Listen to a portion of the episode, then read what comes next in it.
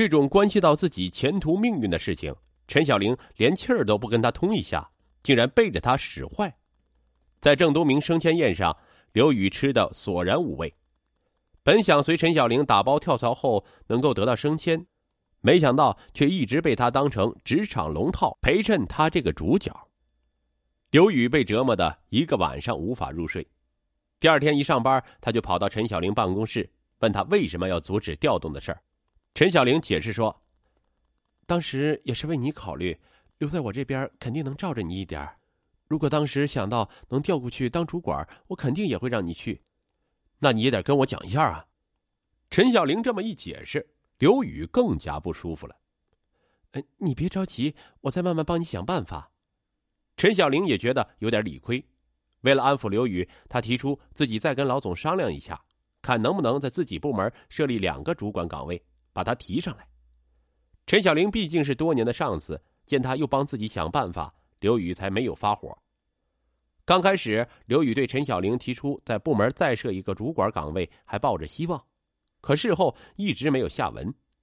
慢慢的，他心里不平衡了，不仅对陈小玲有了严重的抵触情绪，还经常在会上顶撞他。陈小玲不想与他发生正面冲突。此后，不管发生什么事儿，他都让主管吴玉新去安排，对刘宇避而不见，这让他有些无计可施。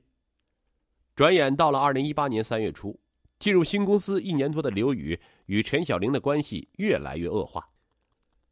正在这个节骨眼上，女友孙培明确的跟他提出分手，刘宇郁闷不已，他特意请了两天假回福州，想求孙培跟自己和好。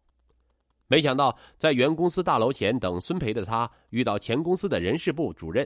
对方惋惜的告诉他，当年部门副经理升职，公司本有意提拔他成为部门副经理，可惜刘宇却递交了辞呈。刘宇惊讶不已，早知一年前就能升迁，他怎会和陈小玲跳槽去厦门？更让他气愤的是，人事主任还告诉他。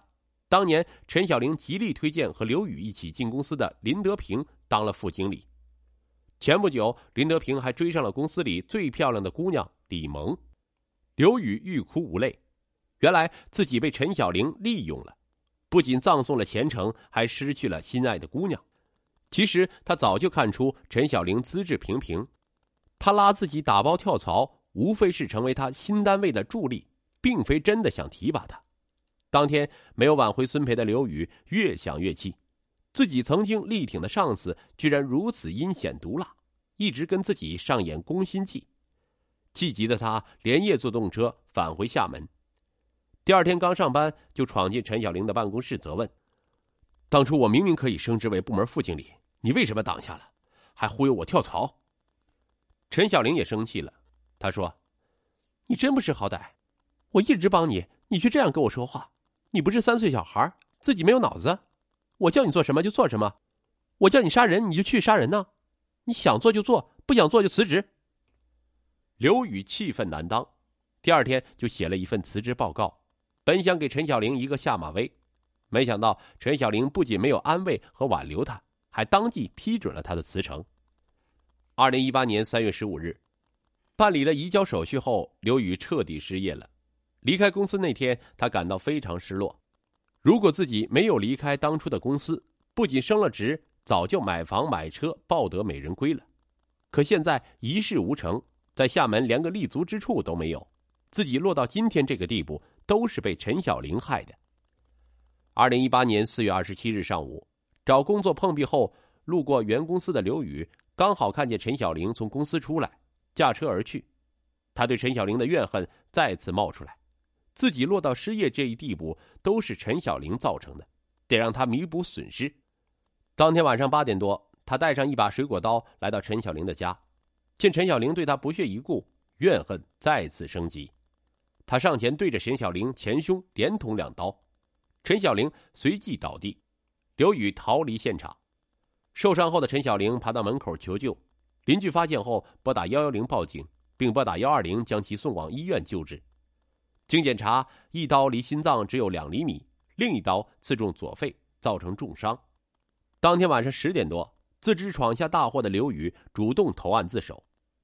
二零一八年五月，当地公安局以涉嫌故意伤害罪对刘宇实施逮捕，等待他的将是法律的严惩。利用职场新人打包跳槽的陈小玲，并没有实现他许诺刘宇的前程，以至于不甘做龙套配角的刘宇，知道自己被利用和算计后，刀刃相向。有人说，陈小玲处心积虑的私心酿成的必是苦果；也有人说，作为职场新人的刘宇，在做出跳槽决定时，要独立权衡利弊，